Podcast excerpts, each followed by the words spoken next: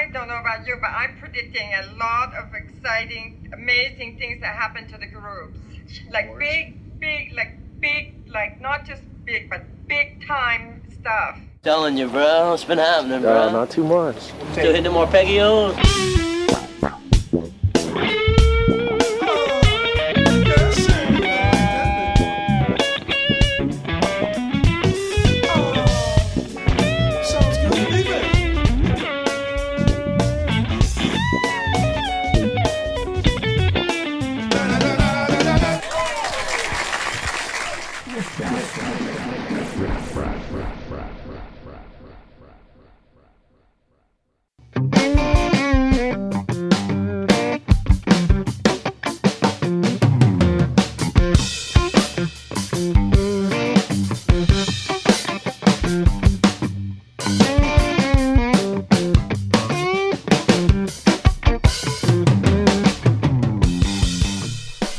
everybody, welcome back to Riff Raff. Shane Theriot here.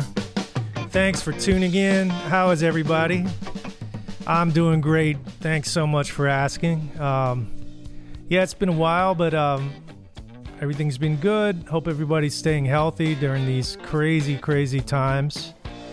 Couple of announcements. Uh, a little shameless self promotion, but it is my podcast, so I'm launching a new website, completely revamped. I'm really excited about this. ShaneTheriot.com.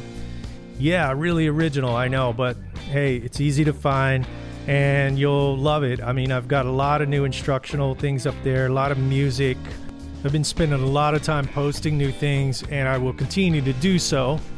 Um, I encourage you to go check it out, sign up, mailing list. Uh, there's going to be a lot of exclusive content, a lot of new music I've been writing that's not available anywhere else.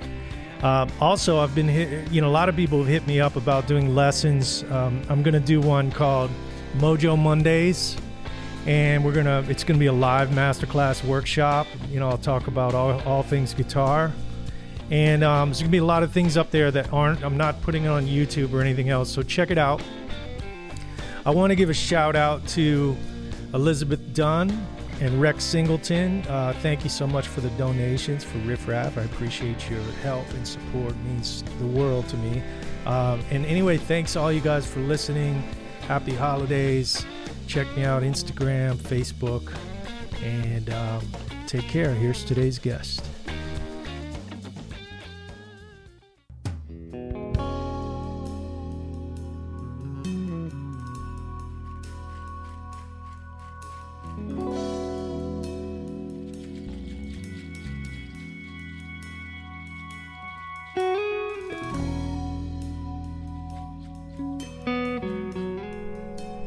My guest today is Mr. Guthrie Trapp. Guthrie's a phenomenal guitar player, impeccable tone, taste, technique, and uh, as you as you hear now, it's a tune called "Pick Peace" from his record of the same name, "Pick Peace." Urge you to check that out. I'm sure you've probably heard of Guthrie if you're checking out this podcast, but if not, you're about to become a fan by the end of it, maybe halfway through. Yeah, Guthrie's probably known for playing with Jerry Douglas early on. That was uh, probably the first gig where he got to showcase his abilities. You know, he's one of the best guitar players, not just in Nashville, but basically anywhere. And um, great guy, always great to see him. This episode is really fun. I mean, we really, uh, it really kind of went instructional for a while. So you'll probably get a lot out of it. A lot of licks. How many licks does it take to get to the end of this podcast? Well, the world may never know, but you may steal a few before the end of it.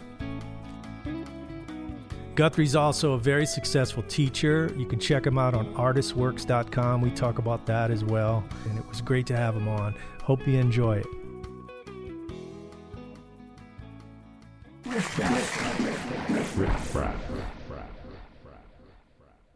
Try it again.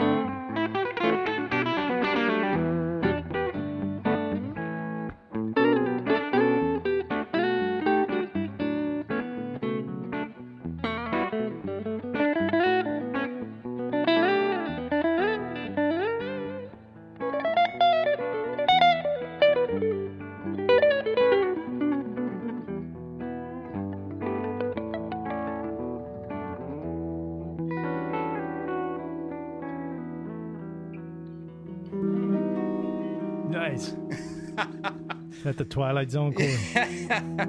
Well, yeah, I'm always in the twilight zone. yeah, yeah. Spy cord. I love that. Tonight on the Twilight Zone. Oh.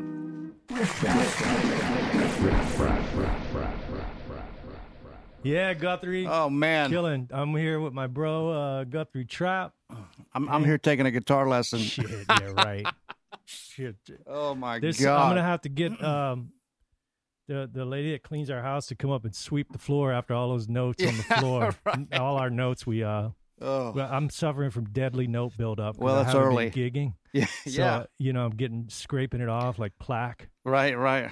I, I totally understand that. It's just it's nice to sit and, and play guitar with somebody, man. It's been a know, while. man. Are you comfortable? Because I don't want you to have to lean. You want me to get you another chair? You No, no, good? no. I'm I good. I'm, I'm gonna scoot mic up a little bit. Yes, I'm up. good. So Guthrie's just hanging in uh, New Orleans for a week, and we uh, a couple mutual friends in our we went to dinner last night, and yeah, man, why not take advantage of you being in town to be a guest? Thanks for coming by. Absolutely, man. Thanks for having me. Guthrie sounds fine through that Vibrolux, and well, you would have sounded fine through my pig nose. Super nice, man. That's a Lush, yeah, I love warm. that. yeah. Yeah, that's a great sounding guitar too, man. I can't believe I'm playing a guitar that that uh belonged to John Scofield, Yeah. and now is yours. He gave it to you. Yeah, it was a birthday gift, a birthday gift. Really cool. I know. It, it's so. It's an artist, an Ibanez artist, uh, his his artist model, which is a. I use it all the time now, man. I take that and a Strat or a Teledo session, done. Beautiful guitar. That thing sounds killer for rhythm. It's- It stays in tune. I just used it on this girl's record this week, so the strings are a little funky on it. But you sound it feels good. Yeah, Yeah, it tunes up like a piano, man. It's a great guitar. it All right. really does sound great. Yeah, man. It, I- you know, I I got called to do this clinic in South Africa, and so I arranged for my mom and dad to be able to go. I'm an only child, so I arranged for my mom and dad to be able to go with me, and we went over there for like three week three weeks right at the beginning of March, and so that was right when all this stuff started happening, and then so we got back safely and everything, which was a, a kind of a you know a little bit of a stressful ordeal, but not too bad. We ended up lucking out, but when we got back to Nashville, of course, I did the 14 day quarantine and then started, you know, just seeing how everything was going. And obviously, no live music or anything like that. And so, after, you know, kind of hanging out for four or five months, uh, you know, a couple weeks ago, we said, well, look, let's meet in the mountains over in the Smokies. We'll do a week just to get out of town. I just needed to change the pace. Yeah. And so, change the scenery. So, we went over there and then went to Asheville with our buddy Peyton, who you met last night. And then, um, and then we drove down to New Orleans, and I'm just here kind of indefinitely, you know, Yeah. hanging and and you know, doing this with you, which is awesome. And then Yeah, just seeing Scott. what happens. You know, I mean, after being in Nashville for almost 20 years, it's kind of it's kind of time for a little uh, change of scenery, a little you know, It's cha- good to mix it up. Yeah, bit, yeah, a little keep inspiration. Things from being a little. Uh, what do you, What's the word I'm, I'm thinking of? Incestuous. yes, I yeah. mean, I think it's good to mix things up musically. I'm about to do the same thing myself, actually. So, yeah, we have a mutual friend, Doug Belote, but I, I think we maybe met before then. I don't remember, but yeah, I have many mutual friends and one mutual boss, right. John Oates. That's right. Yeah. Yeah. What a crazy we were talking about him last night. He's a really great guy, and uh, one of my favorites of all time, man. yeah, man. I consider, you know, myself super lucky to be able to work with with these people, and I've always just gone where the good music, the work, and the good people are. I never really had a plan on, uh, like you know, a goal or a plan. I just knew to keep keep going where the good music is. If you're unhappy in a situation, get out and change it until until you're you know in the right right, right groove, right? And then met Oates and Telluride with Jerry Douglas about 15 years ago, and just kind of hit it off. I didn't really even know at that point who Hall and Oates were. I didn't grow up listening to that music, or my you know my parents listened to a lot of um, bluegrass and folk music and some some jazz, but nothing like I know uh, about th- those players now. Like we didn't, I didn't grow up on Wes Montgomery or anything like that. I didn't know who those names were until people started getting me hip to those. And but you know, so I wasn't really aware of any '80s pop music or or hard rock or anything like that. You know, Right. and probably why I gravitate more to always, you know, usually playing, especially in a situation like this with a clean tone. Yeah. And uh, and if I get on a gig, I use more overdrive and stuff, of course. But you know, it just I've always just kind of naturally gravitated towards a like you know front pickup, warmer tone, and a lot of people know me for playing Telecaster country music, but it's really just guys like you and me and and and um you know people that are kind of influenced by a lot of different kinds of music we just play the to the song you know if it's a country song we play country if it's a blues tune we play blues if it's Yeah. something like we just did we go we go to the feeling of the Yeah, music use your in, musical instinct. yeah, but to not you know to to keep from rambling on, but meeting Oates, and um, you know, it's interesting because how that I worked know, out. yeah. You know, Yeah, and I've, I've played with him a few times too. On his, it's I guess he would call John stuff more sort of Americana country Mhm. roots. Yeah. Totally, yeah. Uh-huh. It's funny, man. Um, our mutual friend Doug Belote is a great drummer. Yeah. He, uh, he, it's kind of a funny story. I should probably say, but you know, Guthrie. when I first met Guthrie, he was playing with Jerry Douglas. Jerry Douglas is a world renowned dobro player. He's a great guy, and Doug Belote was his drummer. It still is his drummer. But one of these funny stories, like you're saying, you didn't know anything about Hall and Oates. Mm-hmm. Doug went to Nashville to audition for Jerry Douglas. that's Right. right. Yeah, And I remember when he told me, he's like, I'm going up to Nashville to audition. I said, dude, that would be great if you got that gig. Because in Nashville, it'd be sort of like the equivalent of the, the you know, having the cloud of playing with like Zappa or something in the bluegrass, where Right. you'd automatically be in with a lot of people. instant street Yeah. cred. Right. Yeah. So so Doug goes up to audition and he nails the audition. He said it was at Jerry's house. Mhm. I was then- there. Yeah, Oh, you were there. yeah, yeah. And then after Doug says, uh, "Man, you know, you look a lot younger than than I would have thought, you know, in those movies and stuff." And Jerry's like, "Movies? What, what What? are you talking Yeah. about?" And he goes, "Yeah, I mean." I saw you in Smokey and the Bandit and stuff when I was a kid. He thought he was Jerry Reed. he didn't even know Jerry Douglas was. Unbelievable. And Jerry just laughed at it, I guess, right? It was so funny because Jerry's got an unbelievable sense of humor, and so I mean, he yeah, he was just like doubled over laughing, you know, and he just thought it was awesome. And of course, those guys, they love that kind of shit, Yeah, you know. they love it. And so, uh, but Doug was in immediately. You know what's funny is he was Doug was playing a bunch with Jack Pearson up there, Right. and so I, that's the first time I heard him play, and I thought, well, God, this is incredible, you know. And so the guy that was going to play with us when I first joined Jerry's band, we haven't even done a gig yet. We were still rehearsing and stuff, and and this guy uh, bailed at the last minute. He had something come up, like I don't know if it was a family emergency or something, but he had to cancel the whole first leg of this tour. And so Jerry was trying to figure out who who to get, and and and um, me and Todd Parks, the bass player, both kind of at the same time said, and I kind of stepped out, you know, a little out of my comfort zone because I just had just met Jerry not that long ago, and I and I, but I knew I was so my intuition was so strong at that point. I said, Jerry, I said before you hire anybody else, please listen to this guy. Please check this guy out, and he did. You know, and it ended up working out perfect. Yeah, know just that. you know, because normally I wouldn't have. Uh, Yeah. who, who am I to recommend somebody to somebody like Jerry? You know, but we we just knew that it was going to be awesome. But that's great, man. Yeah, going Yeah, back to Oates, funny story. Guthrie was uh we're in New Orleans right now. Guthrie was here a year or two ago playing out out somewhere out of New Orleans with John Oates. And John calls me or texts me. He's like I told this story last night. It's fucking great. He goes, "Man, friggin' Guthrie, li- like he didn't bring a guitar strap, you know, and like I can't get anywhere because of Mardi Gras parades. Is there is there a way the runner can't get to any stores? Like, you have an extra guitar strap?" And I, I said, "Yeah, man, no problem, but it's, it's got a big Confederate flag on it, but you can have it."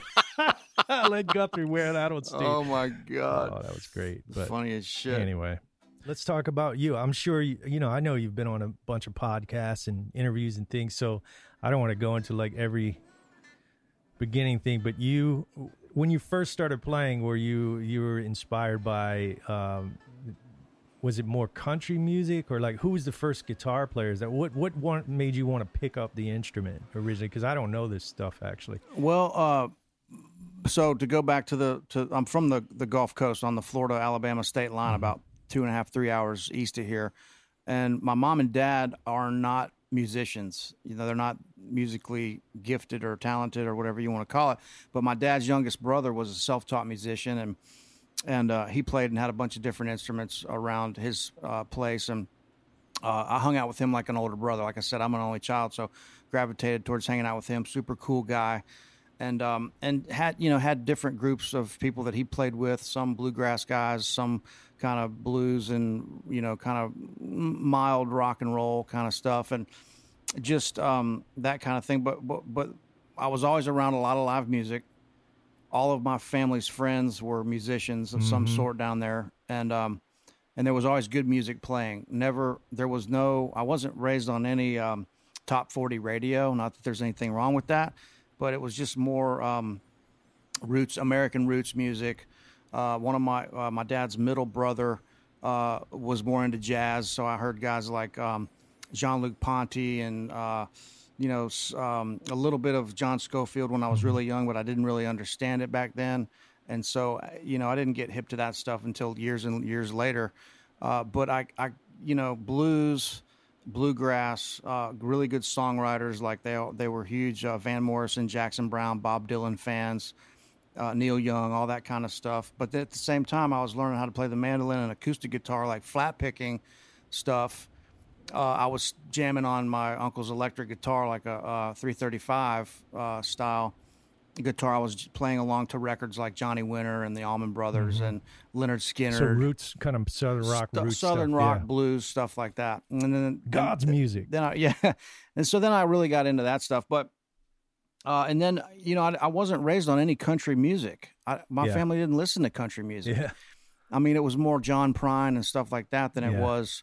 Uh, you know, I didn't really listen to. we- we- They weren't listening to Merle Haggard or or Buck Owens or anything like that. I really didn't get hip to that stuff until I got to Nashville Oh wow. you know and so uh, i joined this band down on the gulf coast we we uh, joined up with this guy that writes a lot of original music he was from new york so he kind of got me turned on to like cuban music and different things like that and then uh, oh i forgot to mention my uh, you know i was also listening to a lot of david lindley and ry cooder and stuff like that as, as a kid because my uncle had all those records.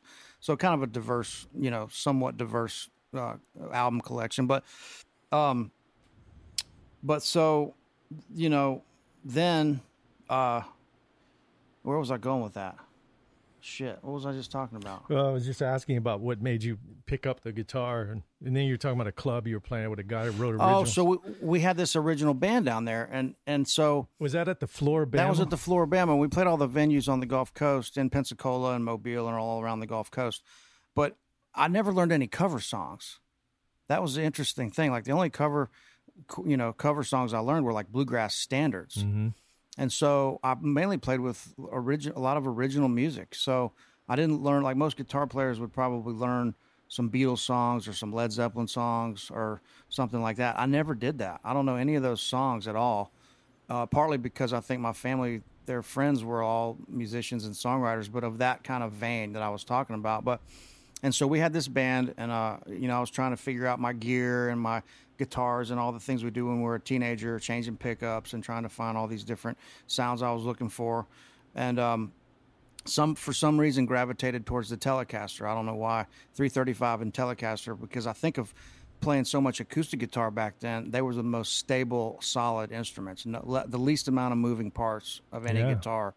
So I gravitated towards the Telecaster, and then Danny Gatton I got turned on to, and I thought, wow, this is amazing. This guy's c- combining all these different styles that I love into one solo. Sometimes, you know, I thought this is really cool. So I learned a bunch of stuff from him on some videos and stuff, and kind of saw his way of explaining in a in kind of his hillbilly way, which he said himself of playing jazz, which is thinking of playing. You know, um, I don't know any theory. I didn't go to school or anything, but you know, if, if you're playing in E E dominant seven, you can play B minor ideas. You can Right. play G major seven ideas. Just simple little Right. tr- um, superimposing things Right. like that. And that kind of helped get out of the pentatonic box and start learning some different harmony and stuff, which you can tell when I play. I'm not, I'm, I don't know really anything about jazz or heavy fusion music, but I, I kind of have the flavor of it, you know, a little yeah, the bit. but- chromaticism. Yeah. but uh stuff like that and then you know so when so, so playing all these gigs with that band on the gulf coast when i got to nashville and started playing with don kelly i kind of had the country vocabulary a little bit together but then really learned more of that stuff when i got to nashville and got that gig with him and played for four years with him at roberts on broadway. Now, now Don Kelly, for those of you that don't know, and, and you could fill it in, but he he was like, he was kind of like the uh, what's the word I'm looking for? He's like the godfather of Broadway. of of Broadway in Nashville. So like if you were in his band, he always had a reputation of having like badass hot young gun guitar players. Yeah, right? that was another Yeah. kind of instant so that street cred. call, yeah, street cred. Yeah, yeah. Sort of a calling card immediately. Mhm, to yeah, town. so guys like um, uh, Brent Mason started with Don. oh, Johnny, Brent was with Don. Johnny. Hiland, uh, you know, JD and these guys, and and so I did it for four years after Johnny Hiland, and that's where I really learned. But Don, the thing about Don is he's from Tyler, Texas. He would be an R and B and blues guy, you know, if he had his way. But he he just you know he realized that he could do his kind of amped up version of all these country standards and classics, and they were just fun as shit to play, you know. What about Redd Volkaert? Was he Redd Volkaert was in his band. Yeah, I totally Redd. forgot about Yeah. Redd. Yeah. Yeah, so there you go. That's pretty good company. Really good company, man. And I was just, like I said, I didn't know what else to do. I moved to Nashville and I had heard about Don Kelly because they played the their CD in the local music store in Pensacola. And I heard Johnny and he was doing these Oh. cool steel bends. And I said, man, who is that? And the guy goes, oh, we, we just got back from the NAMM show and we heard this guy down at Roberts. And so, you know, five years later when I moved to Nashville, I just thought, well, I don't know anything. I guess I'm going to go to this bar called Roberts. And I stood in the doorway and drank beer for the first month and met the band. And they all knew me because I was there, f- you know, three, four nights every weekend. And I just told Don, I said, I said, hey man, I just moved to town. If Johnny ever can't make the gig, I'd love to sub for you sometime. And he goes, oh man, we don't ever, we don't even let anybody sit in, you know. And Don's kind of a, uh, kind of a gruff dude, and uh, a real to the point, you know. And and so finally, we ran into this mutual f- songwriter friend of mine, uh, a friend of ours on the sidewalk, and he goes, man, you ought to get this kid to sit in with you sometime. And Don, and then that was like my way to get in. Oh, okay. So I went down and sat in with him on a real icy, snowy Sunday night. And Don loves the blues. I didn't even bring a Telecaster to that gig. I brought like a Guild hollow body. and, uh, and even though I knew that was like a Telecaster heavy gig, but Don loved that because he's a blues guy at heart, you know. Oh. and so he just liked that I did something a little different, I think. And and uh, and anyway, that turned into that was like my launching pad Okay. into Nashville, you know. All right. Yeah, I didn't know that. I mean, I knew you had worked with him, but uh, Yeah, pretty fun, man. It's so you've been in Nashville 20 years?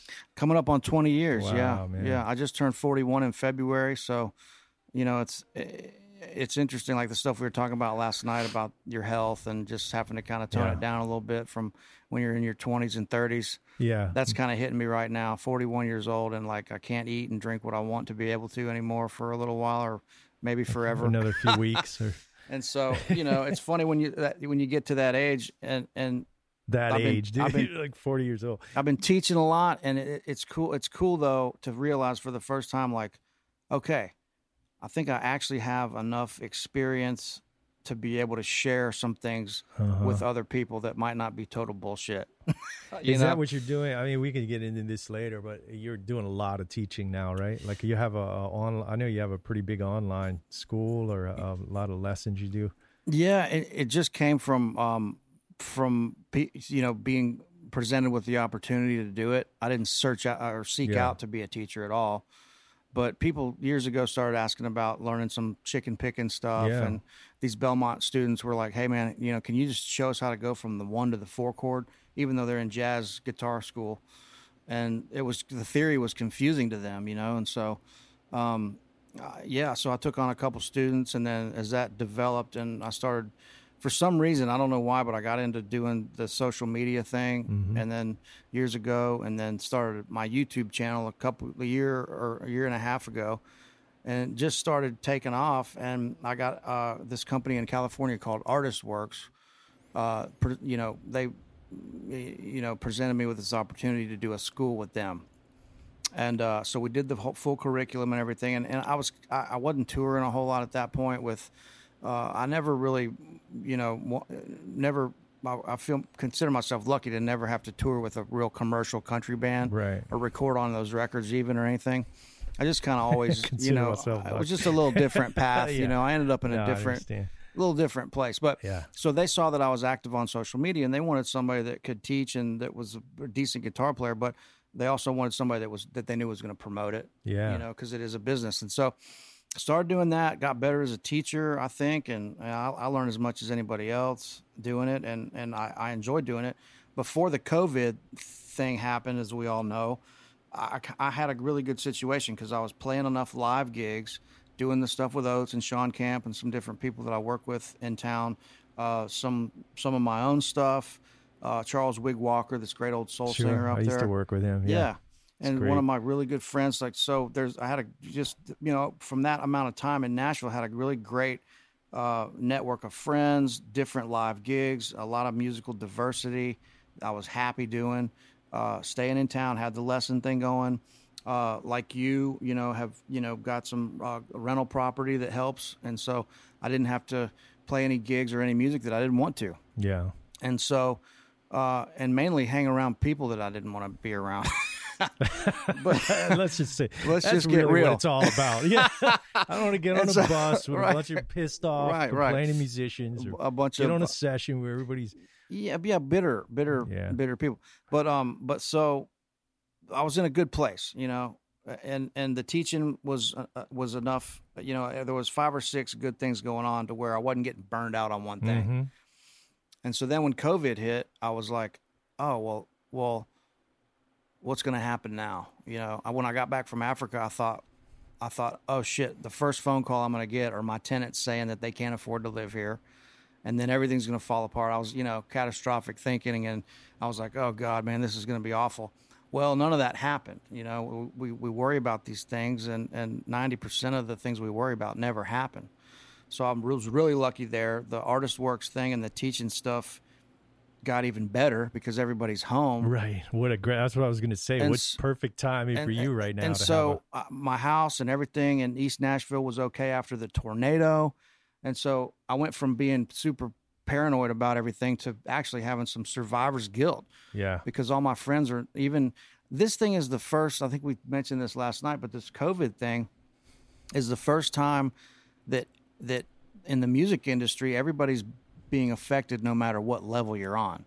It doesn't matter if you're britney spears or if you're uh, a guy in a van touring out of That's true. nashville Everybody's affected. Everybody's and affected. worldwide. and worldwide it's um, unbelievable. Yeah. when you think about it. So I'm super fortunate to be able to, it's up to today, right now. What is it, noon? Up till today, Well, everything's yeah, okay. Twelve oh And so I'm just grateful that everything's okay till right Yeah. now. And uh, you know, we could all get a phone call in the next. Well, that's a good know, way to think, man. you know. I I read this thing once that we should think of day tight compartments. Yeah, Just worry about today. yeah, You know, yeah.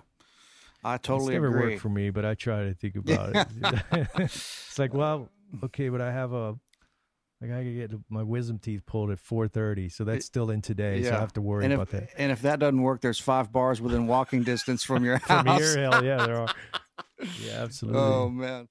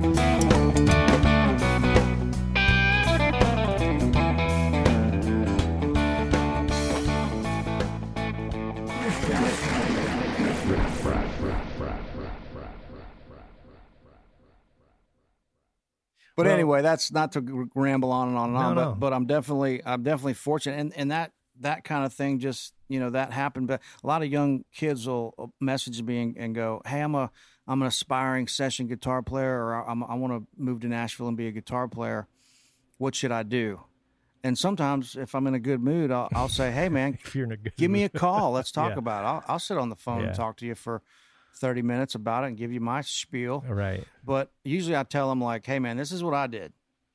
You know, I I, I knew that I didn't want to play. I, I I think it's more important to sometimes know what you don't want to do than than even knowing what you do want to do, because then you can eliminate all that shit It's great and kind of kind of go what, with what you want to do. And don't don't learn a bunch of music that you don't like. Learn what you like, and if you're if you're going to gravitate and be good at the things that you enjoy doing, you know, I, I I'm not cut out to be a a five star A list Nashville session musician. I show up with a couple guitars, I sound the same on every one of them, and that's just kind of what it is. And I learned years ago that not not to fight it. You know, like don't go out and buy every pedal that your favorite guitar player has because he's already doing that better than anybody's going to be able to do ever. Mm. And so you got to kind of find out what you like, dig in, get good at it, and and you're going to be happy because that's going to send you down the right path to Mhm. where you need to end up. And I also tell them like, look, you know, I didn't have any kind of. I quit school two weeks into the tenth grade, never went back, never learned any music uh, on paper, and and um, and so, you know, um, I, I had a I had a long term kind of like dream or vision or whatever kind of way out in there in, in the in the future, but I never had any hard fast goals like. Okay, I'm going to move to Nashville, and if things aren't working in three years, I'm going to move to LA. And then if things aren't working th- there in two years, I'm moving to New York, or I'm going to move into Paris, or, or wherever. You just kind of got to stick around a little while, I think, and, Yeah. and find out. And if it's really not working after a chunk of time, maybe reevaluate your situation. But uh, you know, I just kind of, like I said, I kind of didn't have a, a hard, fast plan, but kind of saw out in the future kind of where I wanted to end up, or some guys' careers that I thought would be kind of cool to emulate, or oh, this guy's doing five or six different things. That's really cool, you know. And then um, I just kind of, like I said, went where the good, went where the. I I moved to a town where a lot of my heroes lived when I was a kid Mm-hmm.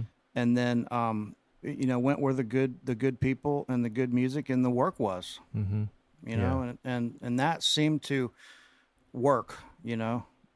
Yeah, it seems like it. i mean there's a lot of shit that i wish i'd be doing. I mean i, I wish i wish that um you know we all we all look back and you know the hard thing about it is is knowing that you, you knowing deep down that you have a lot of potential and a lot of natural ability or, or whatever we want to call that a gift or you worked harder when you were younger or whatever it was your family was into a, a lot of good music or wherever we come from. But then realizing that you know you haven't really you're not really living up to the potential you really have Yeah. and that's something that that's one of the only things that you know I wish I would I wish I would just I just wish I wasn't so fucking lazy. there's your there's your nugget of advice.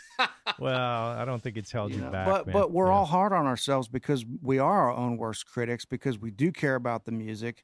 We know that we know that that there's a lot more to learn, and if we sat around and just pat our, patted ourselves on the back all day long, t- telling ourselves how great we Yeah. think we are, we'd suck.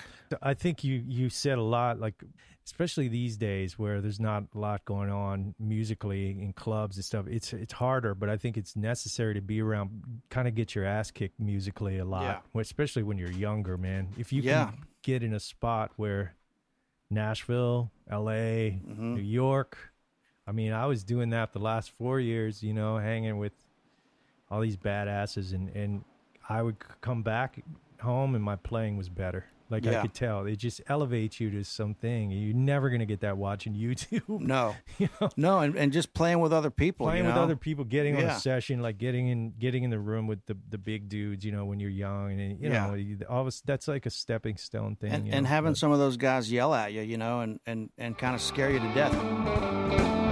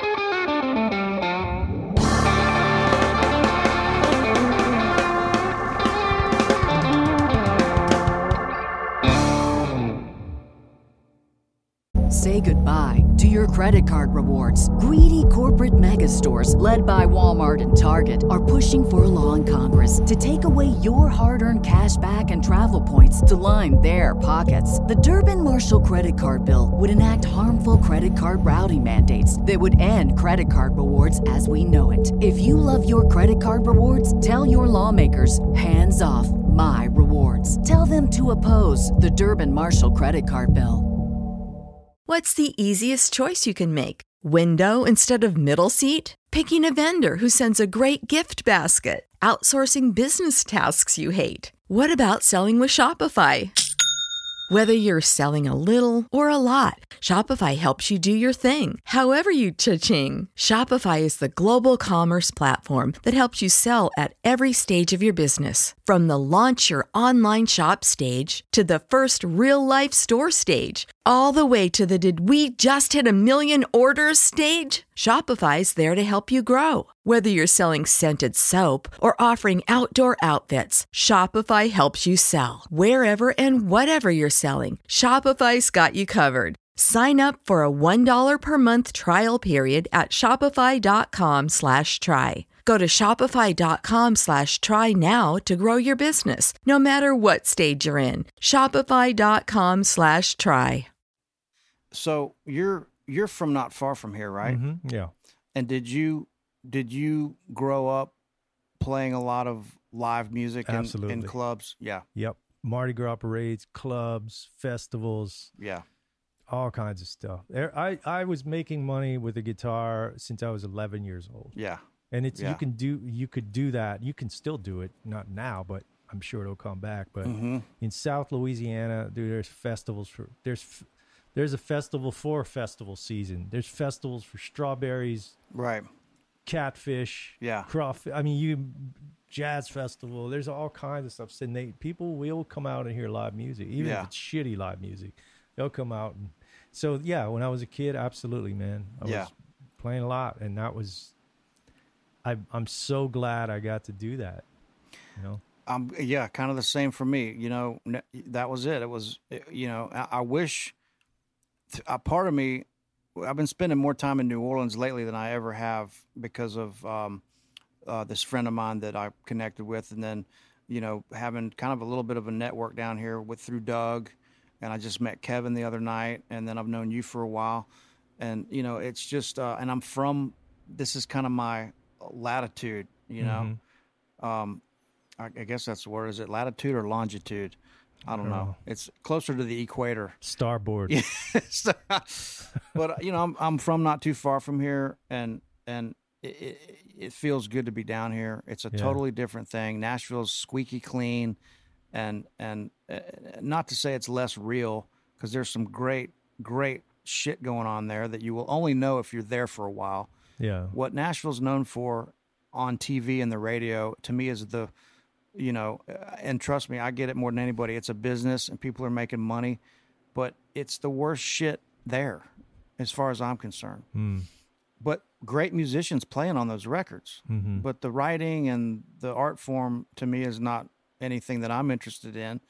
Um, but if you go there and you get out and you meet people like Andy Reiss and you see the time jumpers with Vince Gill and those guys, or you go see some stuff at Rudy's Jazz Club, there's even some great Cuban salsa music there with guys that are actually from Cuba and Puerto, Rico, uh, Puerto Rico and Venezuela. And there's some great music in Nashville, but you got to be there and kind of know who to Sure, who to yeah. find, you know, who to talk to. It's like I can't come to New Orleans and go to Bourbon Street. I got to hook Yeah, up with you guys and have you take me to you know, Frenchmen Street or the Maple Leaf or wherever to hear the real shit. But, but, um, you know, kind of the same boat as you grew up playing in clubs, playing, uh, playing with my uncle and then playing with some bluegrass bands and songwriters and stuff. And I think that's really, that's really where it's at. I can say, I'm proud to say that every dime I've ever made since I was 12 years old, kind of like you, was from playing the guitar, you hmm. know? and we're lifers, man. Like you know, there's not you you there the mentality now, and especially f- with five or six months of COVID, it really eliminates like we you know if you're not full of shit before, you're really not going to be. You know, there's no room for bullshit now. After this COVID thing, we've all it's just made us all kind of like you know, you you you you realize what's really important. You realize who your real friends are. You realize who, you know, the shit you want to eliminate out of your out of your life. It really brings everything right into focus.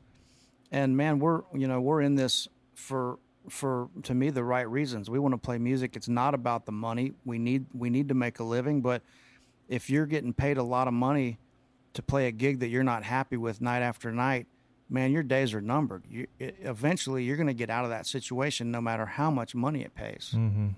Now, I've never played with anybody like Bob Dylan or uh, or Tom Petty or any Bruce Springsteen. You know, now a gig like that might keep you Yeah. around a little longer, but but that's also great music too. So Yeah, I don't know what I'm trying to say, but you, you get you know, I understand. It's, you it's you kinda, can't just do it for money. Yeah, yeah. We're we're we're I call them lifers, man. We're lifers. yeah, yeah, bro.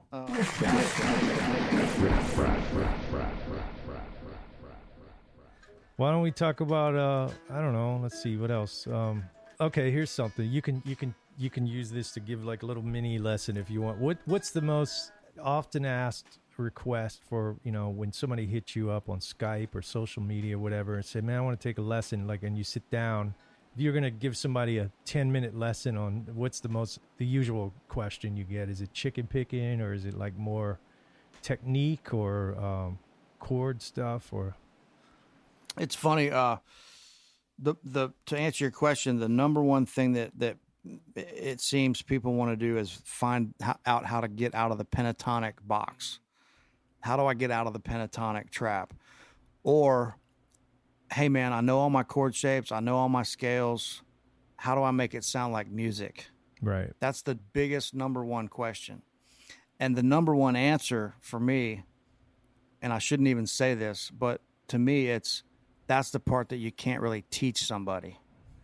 You know, you Right. can, but that's the part that there is no magic pill for. It's like, because there is like an interpersonal, almost spiritual aspect to music that I, I put it in that category. And then the other f- category is the actual physical ability of putting both of your hands on the instrument and getting a good sound out of your right hand and your left hand and rhythm and timing and your tone and all those things. Those are just tools to be able to get to the other part, which is forgetting about all that shit, putting that on autopilot, subconscious, and then actually trying to make something that sounds like a, a melody or or something that has a groove or hopefully both. Does that make sense? Yeah, I mean, totally. yeah, is- it is hard. I, I know what you mean, and and to It's like hard to said, t- make explain music. that. Well, that's a subjective thing. I mean, Right. music to some people is Well, music, exactly. but but is it musical to other people? But uh, yeah. but I yeah, the the pentatonic box when I was teaching, that's that would get asked that a lot. Yeah. you know, because you get. And then I would start saying, "Well, why you're, why do you want to get out of pentatonic Yeah. box? Guitar, Everything's- that's rock guitar. and Right. that's kind of what people. That's a lot Right. of what you do. Oh, and, and so the other thing that, to, not to interrupt, but the other thing they always ask is uh, how to play over chord changes. That might be the number one. How to get out of the pentatonic box and Well, how okay. to play So over if I was changes. a student, just tell me real quick. What what would you what do you tell people to? the first thing, the first thing I say is is this is what changed my life because when I was learning a bunch of bluegrass flat picking tunes when I was a kid, uh, I was stuck trying to solo over G, C, and D chord on the first four or five frets of the guitar, open chords, right? And so some people call them cowboy chords or whatever, but just your open chords on the first three frets, and then uh, I wanted, I knew that I was trying to solo up the neck, and I was getting completely lost, just uh, completely lost. And so I watched this video uh, of a guy, uh, and he said to to be able to open up the fingerboard, you got to learn your chord shapes and learn the scales and arpeggios and stuff, the information around those chords. to like the caged What forms what people whatever call the caged Right. system now, which I hate that something's called a system, but it, it actually really works to me Yeah.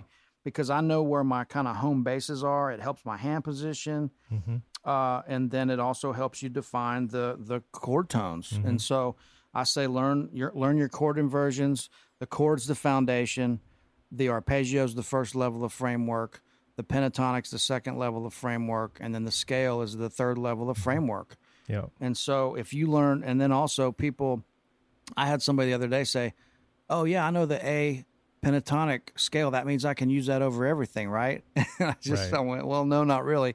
And so then I'll say, look, like, um, okay, there's four four different sounds that you need to kind of get get to where you can start discerning, right? Uh, say you're in the key of C, you need to lear- look at C major, C major seven, C dominant seven, and C minor. And then you really need to be able to know the difference between targeting those chord tones to play over those changes. So I would say if I'm playing something like this,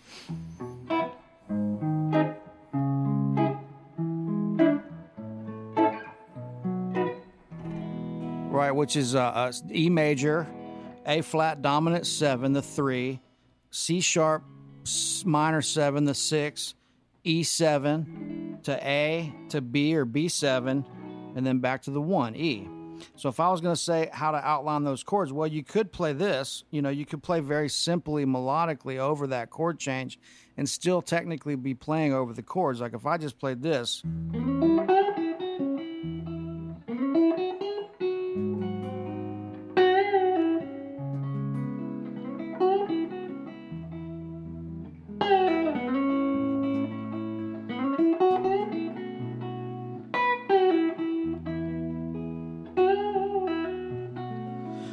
I'm just playing that you know two or three or four notes around the the C-shaped E chord pentatonic, but I'm still targeting, you know,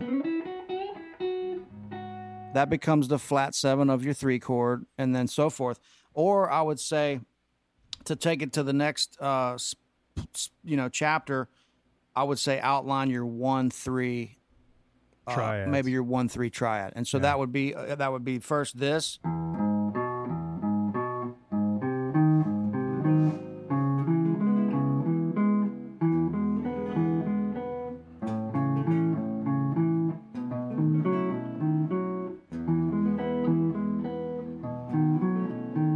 I'd say maybe add the next note to it, like the octave. So I go.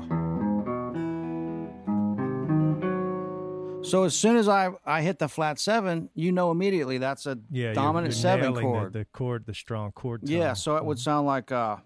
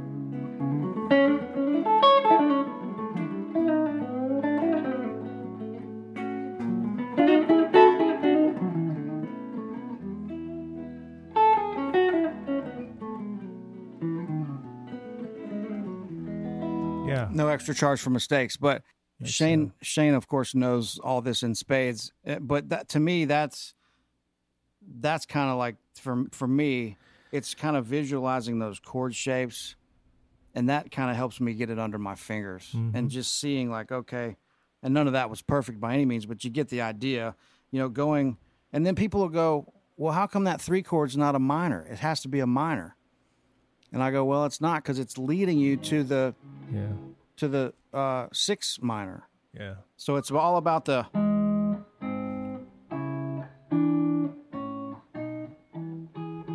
So it's the the major third, the flat seven, the one, how those lead. Because if you play over a five chord, this is my hillbilly way of thinking about it. The, if you play over the five chord, the dominant seven or the the flat seven of the five chord is leading to it's pulling your ear to the major third of the one chord. It's a half step away. Tension and release. The tension and release. Mm-hmm. So that that pulls your ear to those other chords. So in order to, to in order to play over chord changes, to me, you have to be targeting the chord tones. That's great advice. Yeah. So, it how do you like how do you look at that, Shane? No, I look at it the same way actually. Chord tones, same thing, same thing. really. I mean, then you know, then you get a little more. Like I, I use that approach for years and years and years, and still do, depending on the the chord progression I'm trying to navigate. But then I watched an inter- interview with Metheny, Pat Mhm. Metheny, and and Pat was basically said, yeah, at this point it's just 12 notes to me. I just I Right. just think 12 notes. Yeah. So it's like a wider swath of Right. harmonic stuff to navigate, but it's kind Right. of the same thing because your ear will pull you. But yeah, it's good to like what Guthrie's talking about is great advice, and it's like more stepping stone, Mm-hmm. knowing where you can land and you can craft melodies around those safe notes. You know, Yeah. I love the way like that progression actually reminds me like something Willie Nelson would do. You know, and Willie is actually can be quite raggedy on guitar, but he plays some brilliant shit. beautiful. Yeah. at the yeah. same time, I agree, man. and his thing is really uh, from that school of thought, chord Mhm. tones. You know, he'll he'll go uh, like if I was if Willie was gonna, you know, Yeah, he'll, he'll yeah, do yeah, that yeah. kind of thing. Right. Right. That's it's chord it. tones. He'll land on the. That's it. Yeah.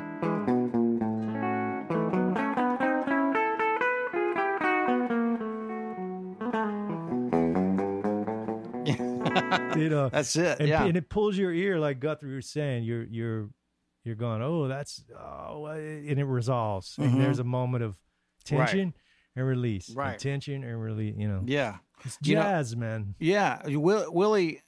People may or may not know this, but one of uh, like his favorite guitar players, Django. Oh yeah, Yeah. absolutely. Y- You know, and and you don't want it to start sounding like a uh, an arpeggio exercise. hmm But I think that you know a lot of times I'll go up a full arpeggio and then down the scale. Uh, and so not on not really on purpose but my ear just you know it nothing outlines the chord quicker to me than one of those arpeggios yeah. like i said you don't want it to start sounding like you're arpeggiating every chord because it's going to start sounding like an exercise but in a split second if somebody played this the, anywhere in the world you know that's an a flat dominant seven Right. arpeggio it can't really be anything else i mean it, it probably can but you know so i'll go like over that chord and then right there Yeah. Oh, you know going yeah, right. so uh, sharp. uh,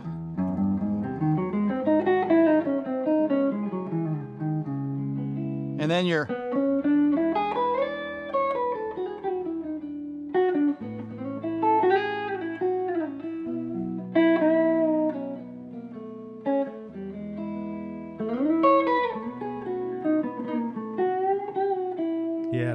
nice bends you're doing too are really nice. Yeah. but uh yeah and since i haven't taken the time to to really learn what i'm doing on this guitar that that's Well, that's as far as I, that's as far as I've taken it as using those chord shapes but you know i hear these guys like scofield and shane uh, on your i mean your solo records are some of my favorite stuff i mean playing and tone wise and groove and everything but i mean the, the you know playing outside as people call it playing outside and knowing where you're at and being able to that's where it gets into like if, i hate the term next level but that's that's really the next level.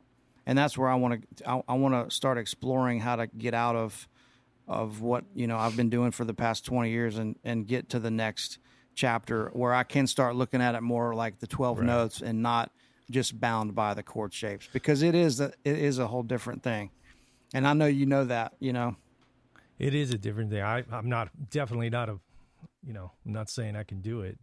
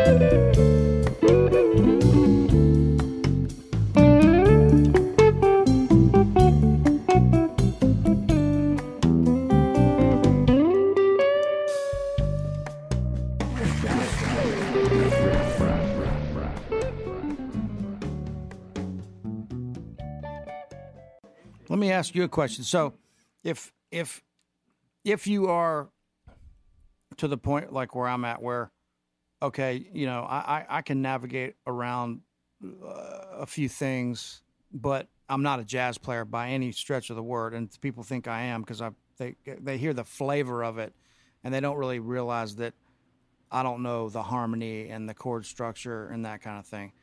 I can quote unquote fake it, right? Which I hate to even say that. That's but you do know it. And if if you were me, what what are the things that you start incorporating or start learning to be able to get into that uh, next kind of Well, chapter I don't, of I don't know if I'm a jazz player either. I can play jazz things, but you know, I don't.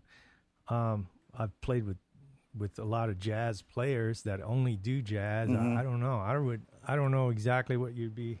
Is it is it taking is it just keep is it is it is it getting just more and more, you know, your your chord vocabulary Well, I think it's, uh, expanding that? Yeah, maybe. I don't know, bro. I mean, I think it's probably like phrasing and and Mm-hmm. um, you know that whole thing. I mean, there's a whole new language. It seems to me, I could be wrong, but like in New York, Mhm. You know, like the newer guys who's that's not new anymore was Kurt Rosenwinkel, and Right. he created this thing, and it spawned all these new guys. So in New York, there's like, you know, they're playing. What was he doing differently? I think it was phrasing, and it was uh, like his. Uh, he would do a lot of things like triplets, and I never learned any of his stuff. But he's a brilliant player. But um, Yeah. I think some of the uh, well to to sort of extrapolate on what you were saying earlier about. uh yeah, that's a good word. Extrapolate. yeah, that's a good one. That's a hell of a one. Get- Get out your Let me check that Wikipedia, folks. uh, uh, no, you were talking about learning like cage thing. Just to get Mm-hmm. back to that, one thing I did see with him that was very helpful to me, but I had already been, been kind of doing it. Like I used to have students that say, "Oh yeah, I know all my major scales. Yeah, I know. I I know the caged. Yeah, Right. what else you got?" And Mm-hmm. go, "Okay, so let me see you stay in in uh, third position on guitar. Mm-hmm. Your index finger on the third fret, your pinky on the sixth fret. Let me see you play all twelve keys, major Mm-hmm. Right. scales." right. all 12 keys. Yeah. I'll put the metronome on, you know, 80 BPM or something. Right. Let me let me see it. And they're oh well, they have to fumble around Totally. and yeah. move around. No, so you don't really know. You don't it. really know it, right? because right. guitar can be a bitch to learn. It, it's very difficult to sight read on because Mm-hmm. we have so many positions, possibilities. and so many things repeating. Yeah. yeah, like you, you can play this C. Right. And that is all the same middle ledger line C Right. on, a, on a staff music manuscript paper. On a piano, there's one way to play Right. that note. Right. 88 keys, there's one That's of those. one of them. Yeah, yeah. We have like 5 Mm-hmm. Exactly. So that opens up a whole can of worms, and then it also applies to major scales, like you're you like you're saying. So I mean, this this is to kind of answer your question about jazz harmony. I think playing over chord changes after a while on guitar, you want to get out of patterns on guitar, like, Mm-hmm. and the way to do that, it would. I used to practice scales like this, so it can't obviously can't see this on if you're listening, but I would take this G major scale, and I would practice right. horizontally. Exactly. It, but then, not just that, I would I'd put a metronome on and I would just do random shit. Like I would go, I'd write down like six keys. Okay, let's say G, B flat, D, just A flat. I don't know if I can remember. G. So I would start my G. Now, what did I say? Um, B flat. Now I'm in B flat. D flat. Now I'm in D flat. Um, I forget the other ones I'd said, but you just I'm moving up the neck, mm-hmm. switching right in midstream Yeah. to a new position. I'm not pr- playing the scale up and down. Oh, next one. No, mm-hmm. that's not how it works in real life when Right. you're navigating Right. a chord change. You- Yeah. you, you might have a melodic idea that you want you're hearing and you want to play, which is the absolute goal of jazz Right. improvisation, as far as mm-hmm. I can tell. Totally, yeah. To be able to express your ideas spontaneously and not be inhibited by a chord change. So Mm-hmm. if that chord is gone something Right. weird, I don't know, Yeah. it would never do that, but you you want to be able to shift your your idea without having to think about stupid ass position changes. Right.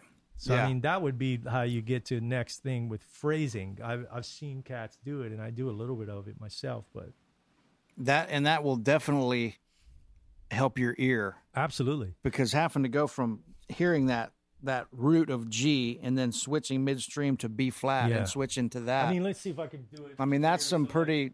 Like, like I'll just uh, I'm not I'm not want to take up all your time. That's a hell of an exercise. Yeah, it is a really good exercise. I practice it a lot. So let's say I'm going to keep it simple just for this. Let's say A, F sharp, and D. Okay, You I'm want me put, to hold that up to the mic? Sure. Uh, yeah, so I can't do it. I'll embarrass myself.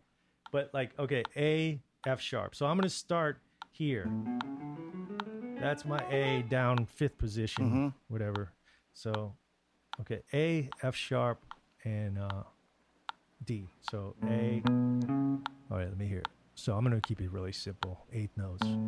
Now, F sharp, D. See how I. A. F sharp, D. See? It's like a little game you can Wow, play. That's it co- awesome. yeah. Yeah. So if you practice that enough, then you're you can play. eh, that's a thirty year old. it still. I couldn't find the off I- switch. I, bought this when I was at GIT in like Wow. the early '90s at the store. It was the cheapest one they had because that's all I could afford. And the guy goes, "Well." You could buy this other one; it's a lot better. And I go, "Yeah, but it's twenty bucks. I'll take the eight dollar one." He goes, That's "It might last you the rest of the year, but uh, It's lasted 30 still years. That's Anyway, awesome. uh, that's a great exercise because, yeah, when when you're, you know, and I'm one to talk because I'm the I'll be the first one to get lost. But if you are thrown some chord changes that are that are out of your comfort zone, you're you're you're screwed. Yeah. You know. Now, in the real world of you know, quote working stuff that you would actually get paid for, that you you know Mm-hmm. commercial music or whatever session or Nashville, Mm-hmm. You you know people will "Oh, how would you use that? But it's still useful. Like if Oh, you're you know you're crafting a part or you're coming up with a hook or whatever, you, it's you got to know where you're you're gone. man. you got to know your chord Well, tone. and and and for me, especially if I'm playing like the mandolin or something, which I do f- frequently, uh, you know, you get some guy and you're on a session all day long, and every song that he's singing that he wrote is in E flat, A flat, B flat. Yeah, I mean, you know, they're like every. I've been on sessions before where every song the guy wrote were all in flat keys Mm. and and yeah, you gotta you gotta know how to play in flat keys, you know. Mhm. And it can get like if people are practicing in their bedroom for 15 years and they only play in G, A, and E, and E, then yeah, you get thrown another key and you're gonna be That's it's gonna be challenging. for. yeah, the hillbilly crutch. Audley, you know Audley Freed, right? Yeah. Odd, Audley told me this story. He was on on my podcast too. He told me this story that he was on this this one of these gigs, uh, house band type things, and Keith Richards was a special guest. So they were backstage working out a tune, and Audley had a capo on, and Keith was I, I don't know, man. It sounds like Keith might have been like kind of needle him a little up bit. a little bit, but it was hilarious. He he's looking. He goes, "How are you? How are you hearing? How are you playing the?" And he Audley goes, "Well, Keith, I mean, I just have it on the third fret. I'm playing up here, like I'm just, you know, and this is going to be my D, and it goes with you." He goes, "Well, that's an A." And he's, "Yeah, but you're, you know, I'm capoed up, so I was like, I, and I'm tuned down or something, right?" And then it went on and on. He was trying to explain it, and then Keith finally got it, and he goes, "Brilliant." Not even the bloody Germans could figure this out. Isn't that That's awesome, man. Oh God. I used to do. I did a few records with this blues singer named Bobby Rush, and he called it a cheater. He's like, "Hey, Shane, let me hold you, cheater, cheater." That's awesome, man. And then you got somebody like Albert Collins that never took it off, Oh right? no, man. It's like it had that. I, I guess. I wonder if it had anything to do with the fact that, like, you know how B B is like just a really resonant key. Mm-hmm. I don't know why, but it seems like you know right in here, that that chord just sounds good. uh, In that part of the guitar, I wonder if he felt that and just said, "I'm moving everything to that." You know, like if you have an Could have been. acoustic and you capo up on the Yeah. fourth fret or something, it gets real. The string tension Yeah. gets tighter and Yeah. it just gets fun to play. I don't know.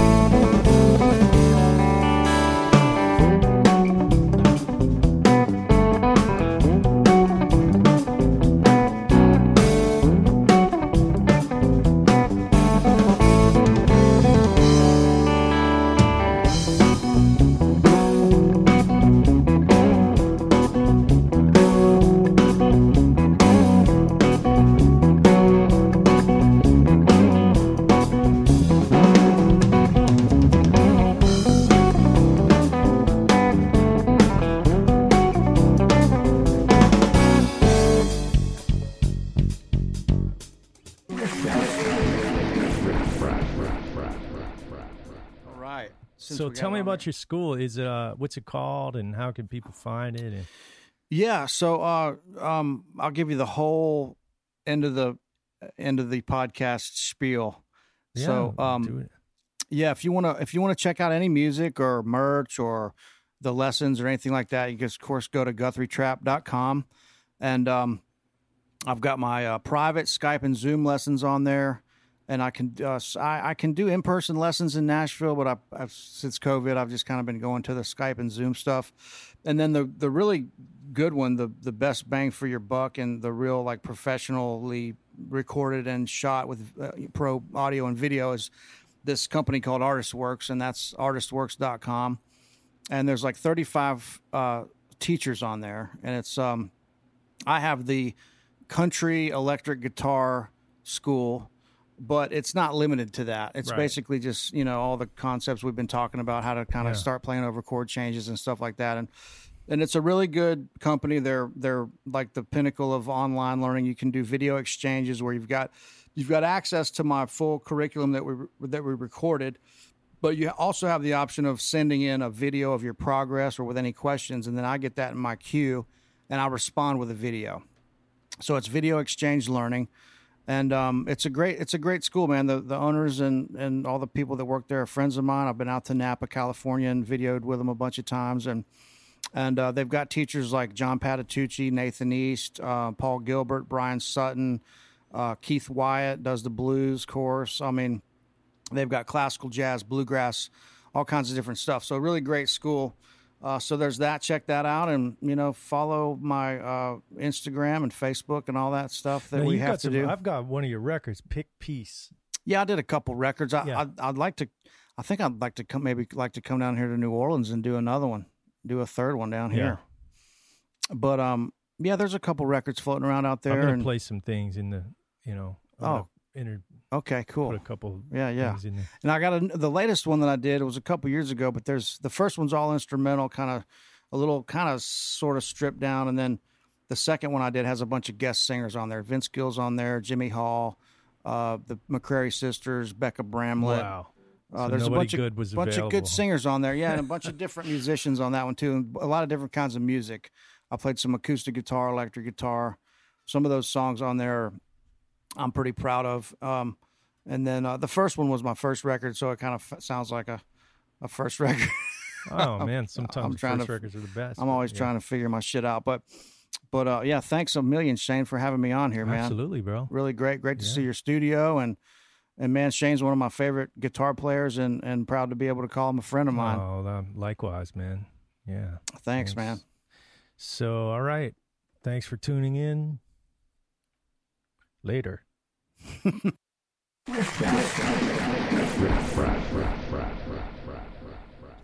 All right, everybody. Thanks for checking that out. Yeah, uh, we it could have went on and on as as is the case usually here on the Riff Raff. A lot of other jams happen after that. Some of which may see the light of day at some point on my website. Um, yeah, hit me up Instagram, Facebook. Check out ShaneTheriot.com. Thank you for listening. Next time.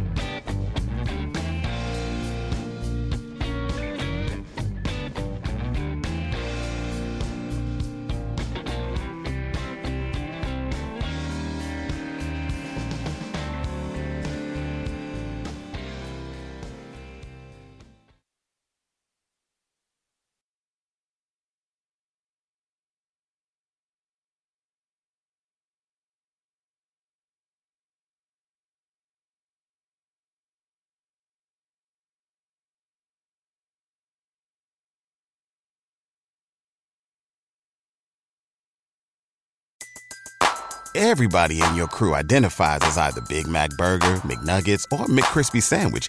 But you're the filet fish Sandwich all day.